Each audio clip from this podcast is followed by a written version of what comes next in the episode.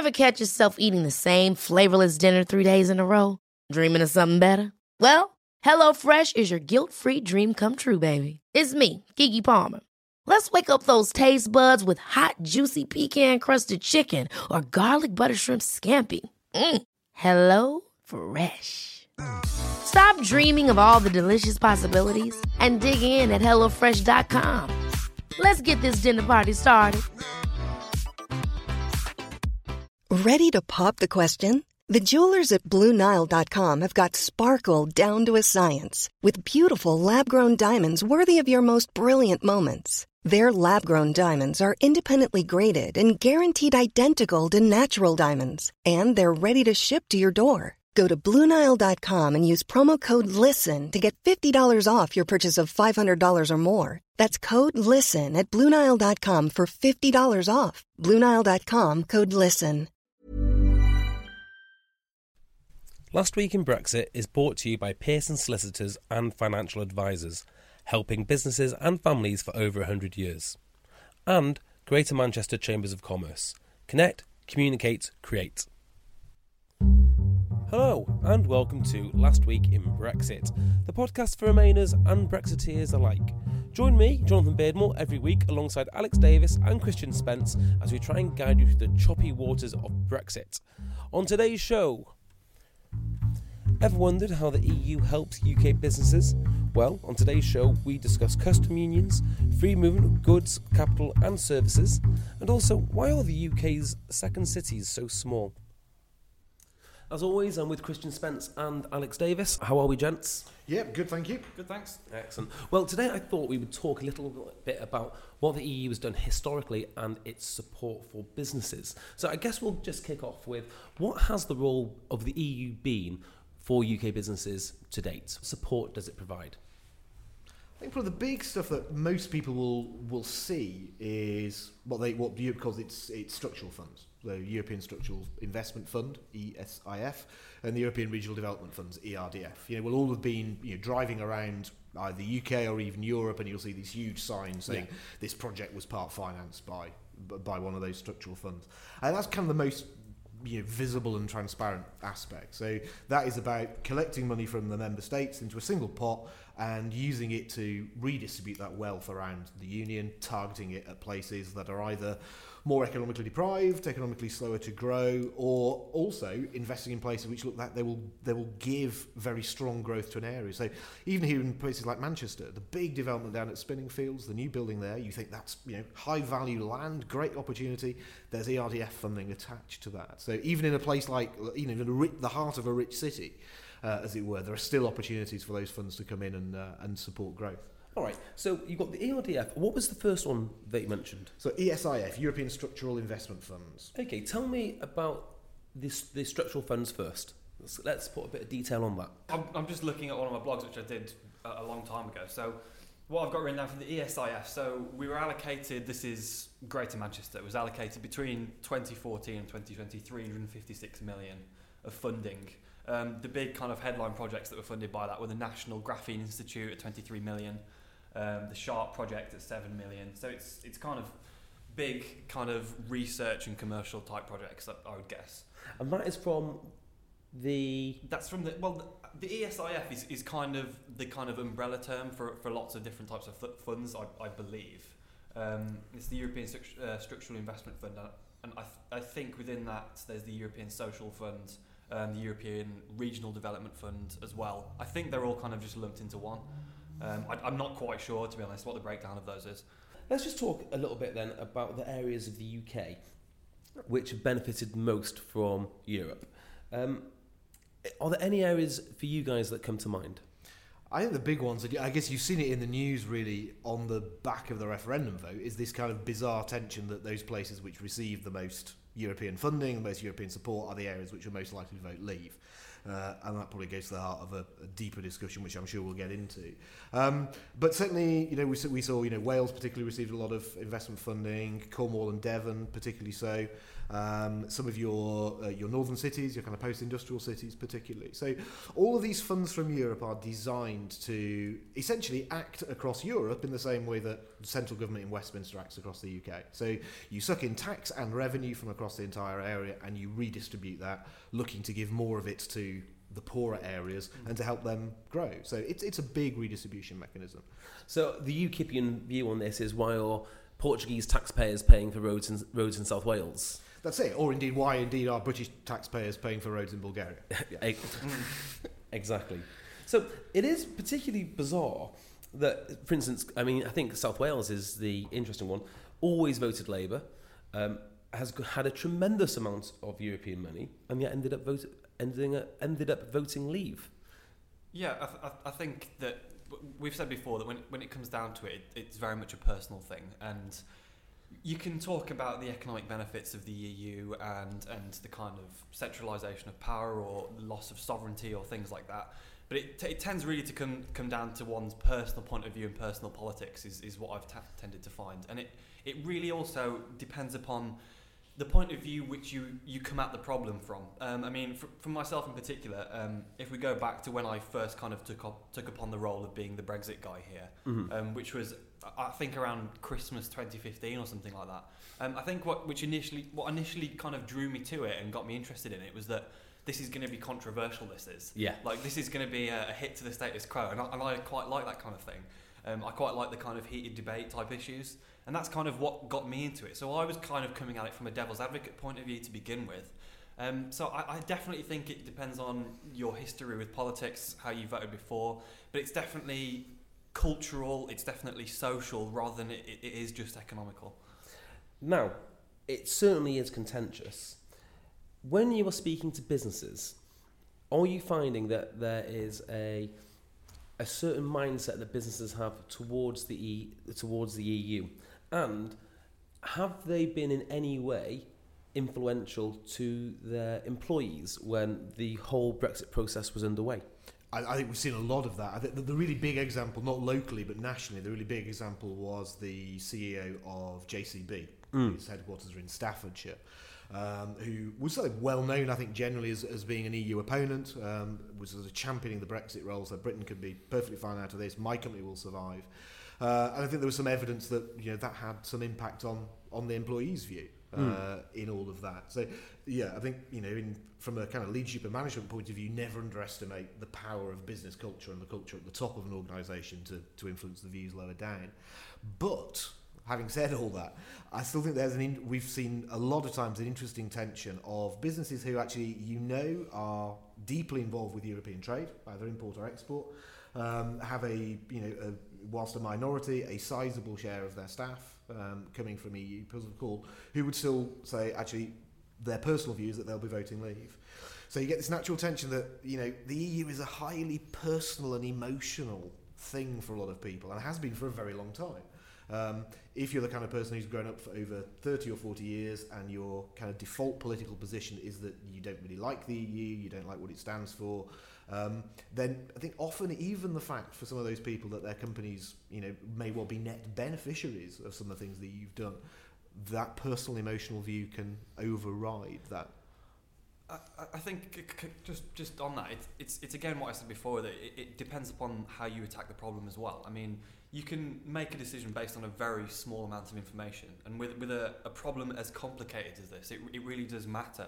Um, so I mean, if you if you come at everything from a maybe you're a kind of free market, small government type person, then someone could give you a, a five minute overview of what the EU is, and immediately you'd think it was a bad idea. yeah. But obviously, it's it's much more complicated than that, and and so I definitely think it's I definitely think it's more personal. Um, and I think many people, including myself, have said that it's it's only really been since the referendum happened that we've started to have the complicated conversations which we probably should have been having before the decision was made. But I don't think that's anyone's fault in particular. I, I, don't necessarily think it's it's maybe even the campaign's fault because it, it is just so complicated. I just don't think there was really enough time for anyone to quite get their head around and comprehend everything that we need to consider here? I think yeah, I'll just pick up on one bit of that actually.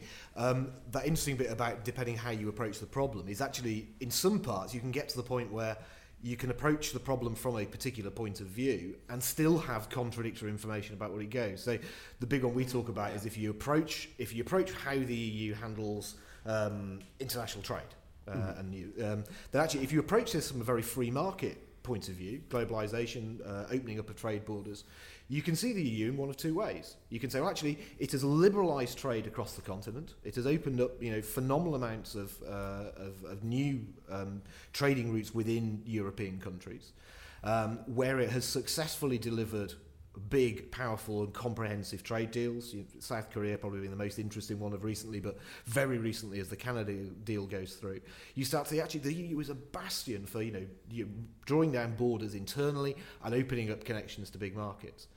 But you could also say actually that common external tariff that it that it raises is a highly protectionist exactly. vehicle. Um, for essentially, this is all set up to make sure we protect French farmers against uh, against poorer countries' imports from the from sub-Saharan Africa. It's there to oppress the poor of the world to make sure that the developed nations in Europe can succeed. So, even from one point of view, you can end up with a very challenging position. Completely agree. Um, so, businesses for well, actually, you you tell me. It's strikes me for the last 10, 15 years there's been a rather cosy consensus around businesses talking to politicians about policy. You now see a shift, do you, from policy into businesses talking actively about politics? Yeah, I, th- I, th- I think that's one of the big shifts, and we, it's something we've been talking about internally here now for a few weeks. Is is you're right? I mean, since um, I mean, I guess kind of since the Blair era, really, in in the UK, post '97 um, perhaps not those very early days, but certainly once we get into the mid 2000s and, and, and sort of Cameron coming along. Politics has sat in the UK in a very, very safe, dominating the centre position. Mm. Um, you know, it's it's been relatively bland, both opposing part, both opposing main parties, but all parties generally have been hunting for the centre ground. They've all been looking for the marginal votes in the marginal constituencies. Um, and you know, if you like the rough and tumble of politics, then you probably consider all that very dull. And actually, can we get back to the 1980s and you know, big proper adversarial politics, where um, where a lack of pragmatism and instead you know big tribal views dominate? Because actually, potentially that's more interesting. You can even make arguments that you get better policy because actually you get robust discussion about how things work. That's interesting. Um, but I think the kind of the Brexit stuff has started to change all that. And one of the interesting things, and in, you know, I'm not going to go into that in detail now, but is actually is the Brexit division a consequence or you know the, the cause and correlation? Which way does this flow? Mm. Are we in the place we are because of um, consensus politics, or has it come out of the other side? Um, so yes, I think businesses are. I mean, I'm not even sure. You say you know they're you know historically interested in policy and now more interested in politics. I'm not even sure they were terribly interested in policy. Okay. I think because actually, you know, the landscape was so smooth. Um, both major parties were aligned. Um, politics across the European bloc and across most of the Western world were broadly aligned in terms of how globalization, trade liberalization, social protection, employment law, environmental compliance, all of that has, you know, has had a very global outlook across most developed economies now for, for sort of 10, 15, 20 years. Um, and I guess it's kind of the rise, I guess, sort of since, it's probably the since the recession, really uh, since the financial crisis in 2008, it started to open up that debate about the haves and the have-nots. We've got much more debate around inequality, um, social inequality of the poor and the rich, uh, poor countries and rich countries. Um, you know, does the does the modern world of globalization actively um, actively harm the poor of developed countries at the expense of actually lifting up the very poor of the undeveloped countries? And yeah. is that a good or a bad thing? Um, and so, so I think there's all of that. Now, all of a sudden, the Brexit focus is bringing policy, genuinely difficult, nitty gritty policy to the forefront. Uh, and I think that's something that, you know, with odd exceptions, apart from you know, bits of tax law, um, businesses haven't really got involved in in a, in a big way. All of a sudden, that matters. And I think they're now starting to see that that policy landscape is shaped by political parties who are increasingly coming at all of this from from an ever widening political spectrum. Okay, well, let's just backtrack a little bit. Let's go back to um, support offered by the EU. Uh, would either of you just like to volunteer some information about more structural support that the, e, the, the EU offers? I know last episode we spoke a bit about um, uh, things like the customs union, which I know isn't isn't the EU, but it still is stru- stru- structural support. Are there any other key issues that we need to be aware of, which isn't implicit, like giving away money, but something like I mentioned before, a bit more structural? I think, yeah, I mean, I think the customs is a good example. Actually, I mean, it, it predates a lot of the stuff. It, it has its, you know, its its origins go all the way back to all the way back to the 1950s, um, but it was only, you know, really implemented in full um, sort of 15, 15, 17 years ago. Um, and actually, there's a lot of there's kind of increasing amounts of evidence that a lot of the economic benefits of the EU over the past 20 years were actually delivered by the customs union side of the arrangement rather than by the single market side of the arrangement for, for long and complex reasons we don't need to go into here just now. um, so I think customs union undoubtedly, how do you facilitate trade? And I think that's you know just a slight diversion here. That's really about where a lot of international trade discussion is now. So you know our one of our big challenges, mm-hmm. Alex, has been you talk to people and everybody's going on about tariffs. You know, the big problem is tariffs. How do we get tariffs? Tariffs are important, certainly. So tariffs are when a government puts charges on goods that come into the UK from other mm-hmm. countries. Some of you sometimes, I guess, you know, some of the listeners will have gone. You've got the red card from Royal Mail to say you're going to have to go and collect this Oh, from the nothing fills me with more dread. Exactly. Go to the go to the sorting office, and you're going to have to pay a customs charge. Yeah. that's a tariff. That's what a tariff is. And people say, you know, that's the barrier. That's what free trade deals are all about breaking down. And you know, pre 1990s, that was very true. But in the 1990s, an organisation that nobody will have heard of a year ago, but today everyone has now heard of, the WTO, the World Trade Organisation, uh, was born with a goal really to try and reduce tariffs globally and, and help and help with that situation. So the average global tariff now is about three percent on the whole. There are some big outliers in that. There will be goods and countries that are charging hundreds and hundreds of percent on certain things. Um, but broadly, it's very, very low. The big challenge in facilitating trade is about what we call non tariff barriers. And actually, the biggest barrier from getting goods from the UK to another country is not necessarily the tariff. It might cost they, it might cost the company additional three percent in cost to deliver that. But it's actually, will my goods need inspecting? What's the documentary compliance? The standards to which I have built these goods are they acceptable to the regulator in the destination country? Those are the things actually which, which facilitate or inhibit trade far more than tariffs. And that is really what the customs union in its early day, in terms of trying to speed up and indeed actually eradicate border checks within goods to the EU. And then latterly, the single market as it came along in 1992 with regulatory compliance across the EU. That's really where probably the, the single biggest tangible um, tangible evidence for the for business has And come. I, I, think I think one of the issues is around that as well is that it, it's sort of become so easy now in many respects to trade with, with countries in the EU that businesses are kind of isolated from from from the fact that all this stuff's happened and um, and that all this this uh, this new new new things have come into place to make trade easier. I mean we, we've we've heard stories, for example, of uh, people who have been exporting and have been filing certain amounts of paperwork to get their goods across borders, and the EU has stepped in and, and changed the regulations so that that paperwork is no longer needed. But the businesses continued doing the paperwork anyway Is that right? because it's just so it's so kind of you know distracted from what's going on. Um, and I, I think particularly if you if you've set up a business after this has happened, you potentially don't realise how difficult things could become um, without all this kind of regulatory convergence and without all, all these kind of customs uh, agreements. And so I, th- I think it's quite a big issue that we've had in this campaign is that. fir- First of all, trying to pick apart what parts of this are the customs union, what parts of this are the EU, um, what parts of this would have happened anyway without the EU and may have come from more global bodies. Um, but also that I, I don't think many many companies quite understand what ha- what work has been done just in, in order to make this this easy. Um, particularly when we're talking about the, the prospect of the no deal, um, I, I still don't think we've got quite a full, uh, comprehensive view of the potential issues which we could face.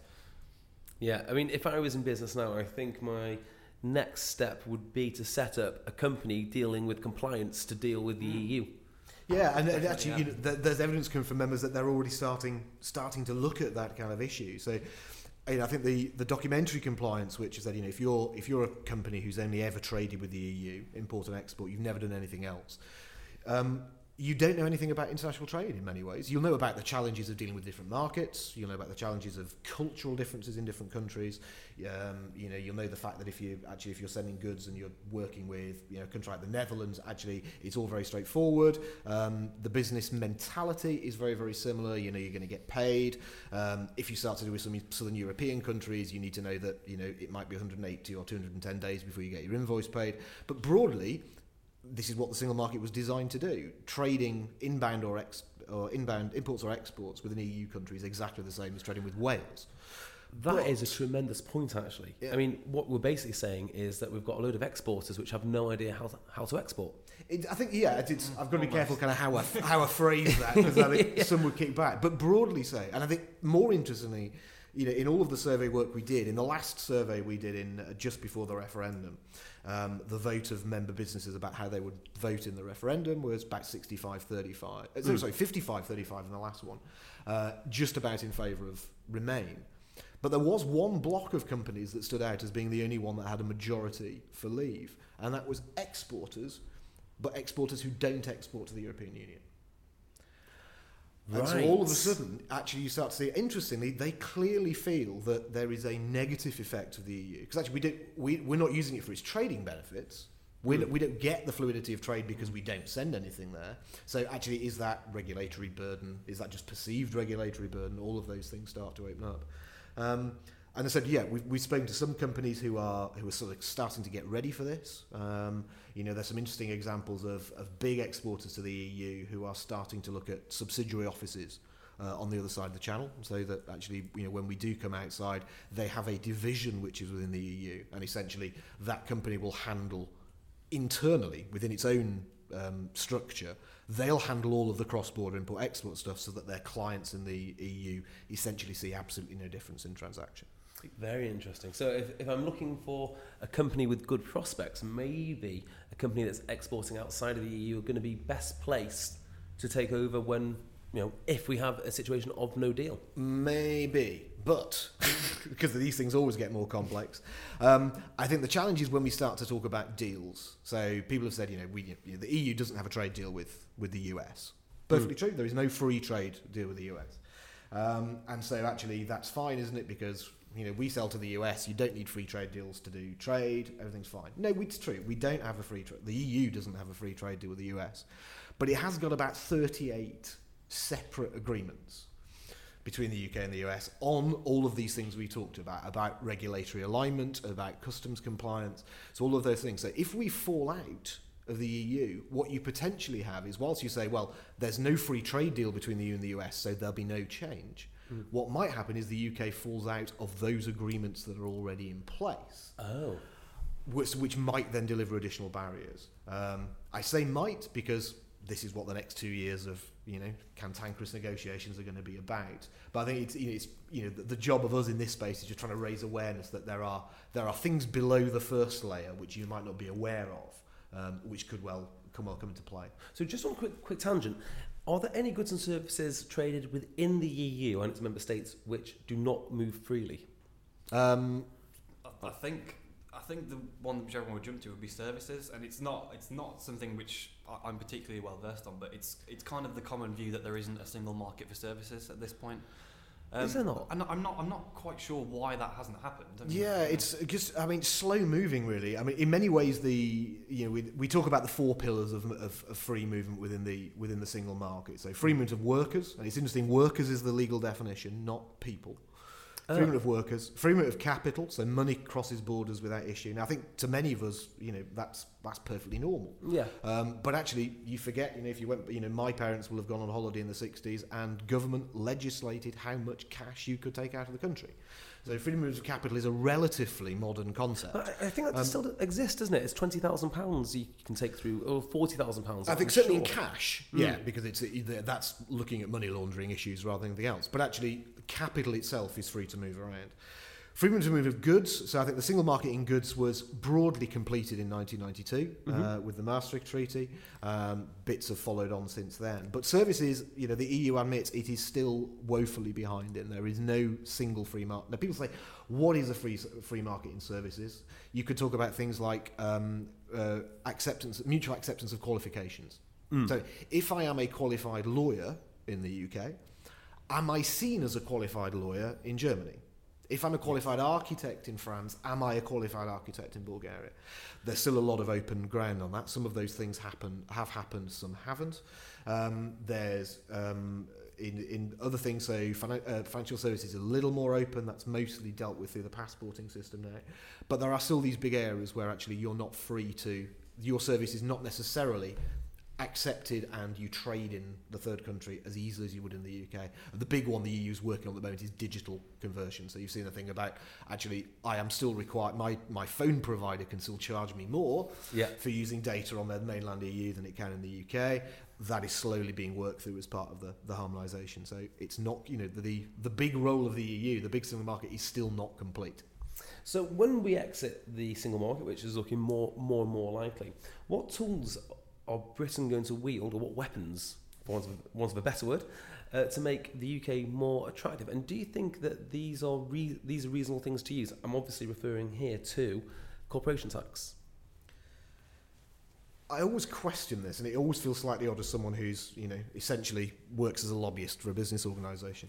Um, but corporation tax is not the very big deal that a lot of politicians seem to seem to make it to be. You know, Okay. and, on, and you know, I'm, I'm sure here if the, some of my members listening will be cheering me on, and some will be throwing things.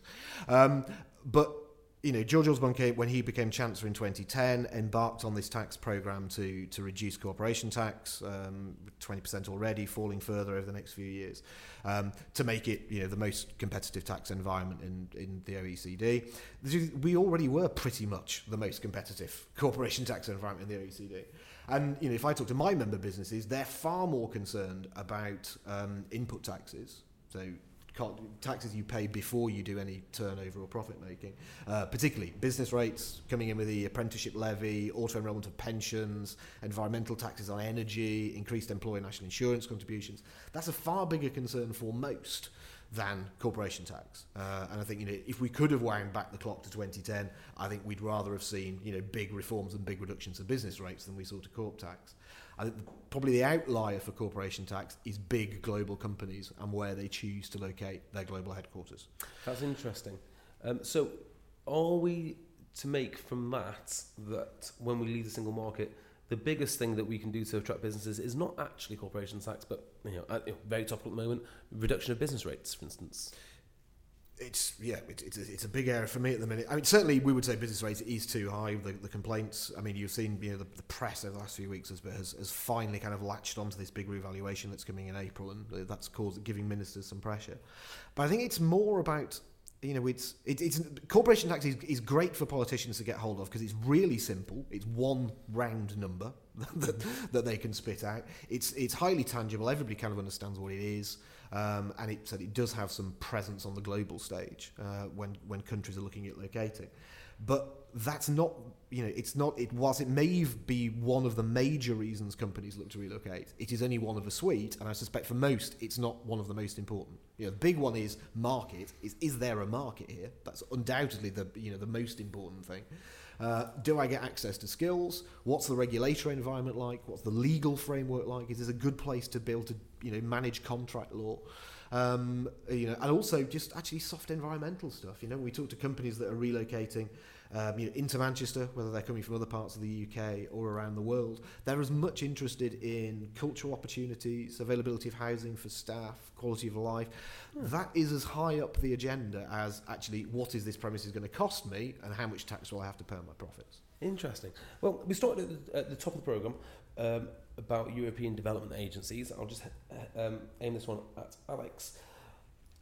When we do leave, um, how do you suspect the UK is going to go about replacing the work of the ERDF? Is that have I got that right? That's the European Regional Development Fund. Yes.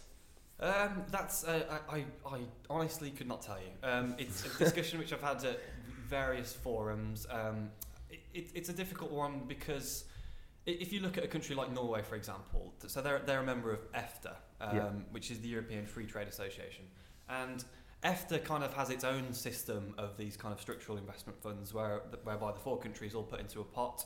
Um, Norway actually puts in a lot more than it, it's actually required to, and then that pot's kind of redistributed to the kind of needy areas, so to speak. So there are definitely mechanisms outside the EU by which we could replace this. But Sorry, let me just backtrack on that. There is a, a regional development fund basically just for Nordic countries, in Um, effect. It, it's yeah, almost. It, it, it's sort of it's sort of um, it's is it EEA grants? Am I, am I getting this wrong? Is it No, EEA I think you're right. No, it's, it's EEA that works alongside Yeah, yeah, those yeah. bits. So it's again, it's another example of one of those things that looks like it's EU, but actually there is a kind of a wider presence in that in that sphere.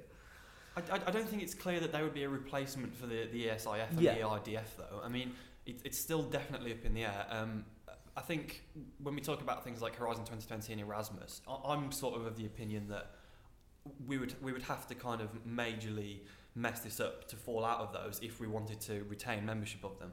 But with something like the ESIF and the ERDF, I'm, I'm not quite sure. And particularly if the idea is that we stop paying into the budget or stop paying so much into the budget, I don't quite see how we reconcile that with maintaining participation in these frameworks. And so I don't know. It, it, some, some people argue that it, it's better for our own government to just kind of, instead of giving that money to the EU, we just put it into a pot for ourselves. Maybe we set up something like a, a national investment bank or something like that. Um, but it's then it comes down to, I guess, down to politics. Is it better in the hands of our government, uh, or is it better in the hands of kind of a centralised body, which is kind of independent? And I think we, we've had some interesting views from members on that. I mean, I mean, just just before I go to those, I think one of the one of the one of the points the Leave campaign made, which was valid, uh, about sort of spending into the EU. You know, we all know about this this big 350 million pound a week number for the NHS. That's all we- going to the NHS, right? Oh, ab- absolutely, yeah. So, so we, we all know that, and we know what you can do when you paint big numbers on the side of a bus. Um, but actually, there is the point that the UK was the second largest net contributor to the EU budget on the whole, uh, and that by not contributing to that budget, we could, the UK government should have enough fiscal save, sheer fiscal savings from coming out of the EU to be able to deploy the same amount of money through its well, own more, you'd have thought. yeah, it, and, and, you know, so politics will determine where that goes. It's theoretically able to do that, um, and you know the chancellor has you know guaranteed ERDF funding and things to 2020 so far already. What's been interesting from members has been when you say, well, actually, if you know, I don't know, hypothetical numbers, um, EU gives us four billion pounds a year to go and spend on these things. That money now sits with uh, Westminster. Westminster can distribute as it like. What's the problem? Don't you all get to the same benefit? And actually, there's a big reticence that you could actually drag that money out of Westminster's hands into the regions of the UK. Um, because of the perceived or real, depending on your political view, massive over centralisation of the UK state in London and the South East. So I think there has been there's been kind of a tacit acknowledgement from some of the membership saying, look, the EU was good at doing this because it was specifically targeting uh, the poorer areas, the less economically developed areas, those interesting infrastructure projects which will help support growth in areas. Do we believe Westminster would do the same? And actually, we've got a large share of the membership that says, no, we don't believe it would. It, it's another one where uh, I think potentially we're, we're going to have to set up more institutions than we currently have, and certainly expand expand the government's remit slightly. If if the government's to convince people that it will do a better job at redistributing those funds than the EU will, um, I, I don't think people are going to be happy with that coming straight from Whitehall, and something like a national investment bank might be needed um, in order just to, to convince people essentially that there's an independent body who's actually going to kind of redistribute this with no kind of political agenda behind it. Well, without kicking off another half an hour discussion, is this not a great argument for regional mayors?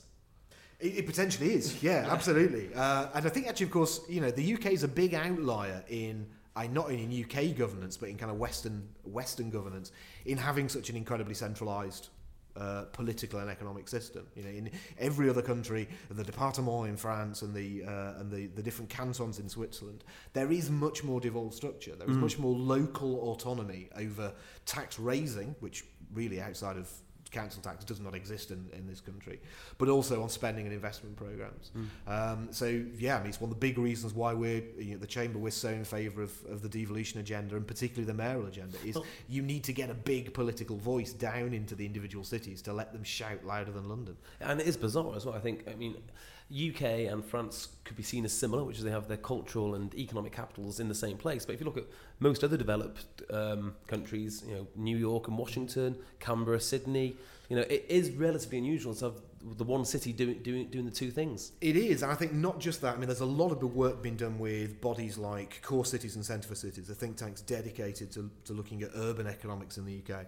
There's a lot of work being done to show that actually our sec- what we call our second tier cities, so not your capital, your next largest ones, are woefully undersized compared to other developed economies. Mm. So, so the usual rule is your capital is you know, 100 is whatever size the capital is. Your next city down is about half the size of that. Your next city down is about a third the size of that. And if you look at if you know you can certainly say France, yeah, Paris, yes, as the big capital, but you've got sizable settlements at Marseille and Lyon and Strasbourg.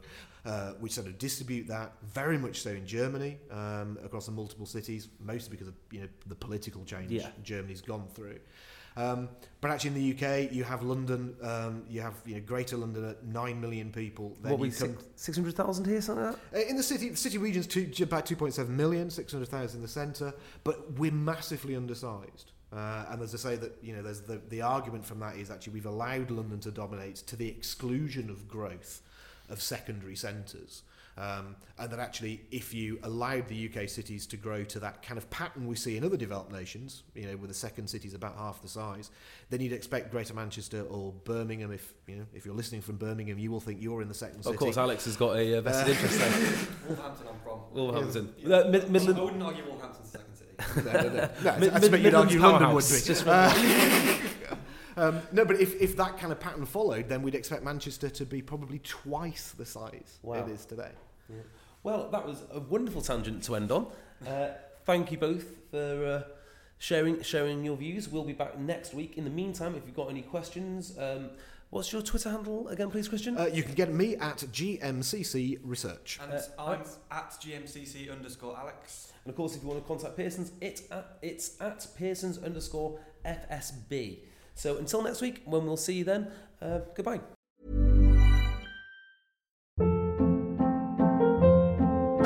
Hold up. What was that? Boring. No flavor. That was as bad as those leftovers you ate all week. Keke Palmer here, and it's time to say hello to something fresh and guilt-free. Hello Fresh. Jazz up dinner with pecan-crusted chicken or garlic butter shrimp scampi. Now that's music to my mouth. Hello Fresh. Let's get this dinner party started. Discover all the delicious possibilities at hellofresh.com. Hey, it's Paige DeSorbo from Giggly Squad. High quality fashion without the price tag. Say hello to Quince. I'm snagging high-end essentials like cozy cashmere sweaters, sleek leather jackets, fine jewelry, and so much more. With Quince being 50 to 80% less than similar brands. And they partner with factories that prioritize safe, ethical, and responsible manufacturing. I love that. Luxury quality within reach. Go to quince.com slash style to get free shipping and 365 day returns on your next order. Quince.com slash style. When you make decisions for your company, you look for the no brainers. If you have a lot of mailing to do, stamps.com is the ultimate no brainer. Use the stamps.com mobile app to mail everything you need to keep your business running with up to 89% off USPS and UPS. Make the same no brainer decision as over 1 million other businesses with stamps.com. Use code PROGRAM for a special offer. That's stamps.com code PROGRAM.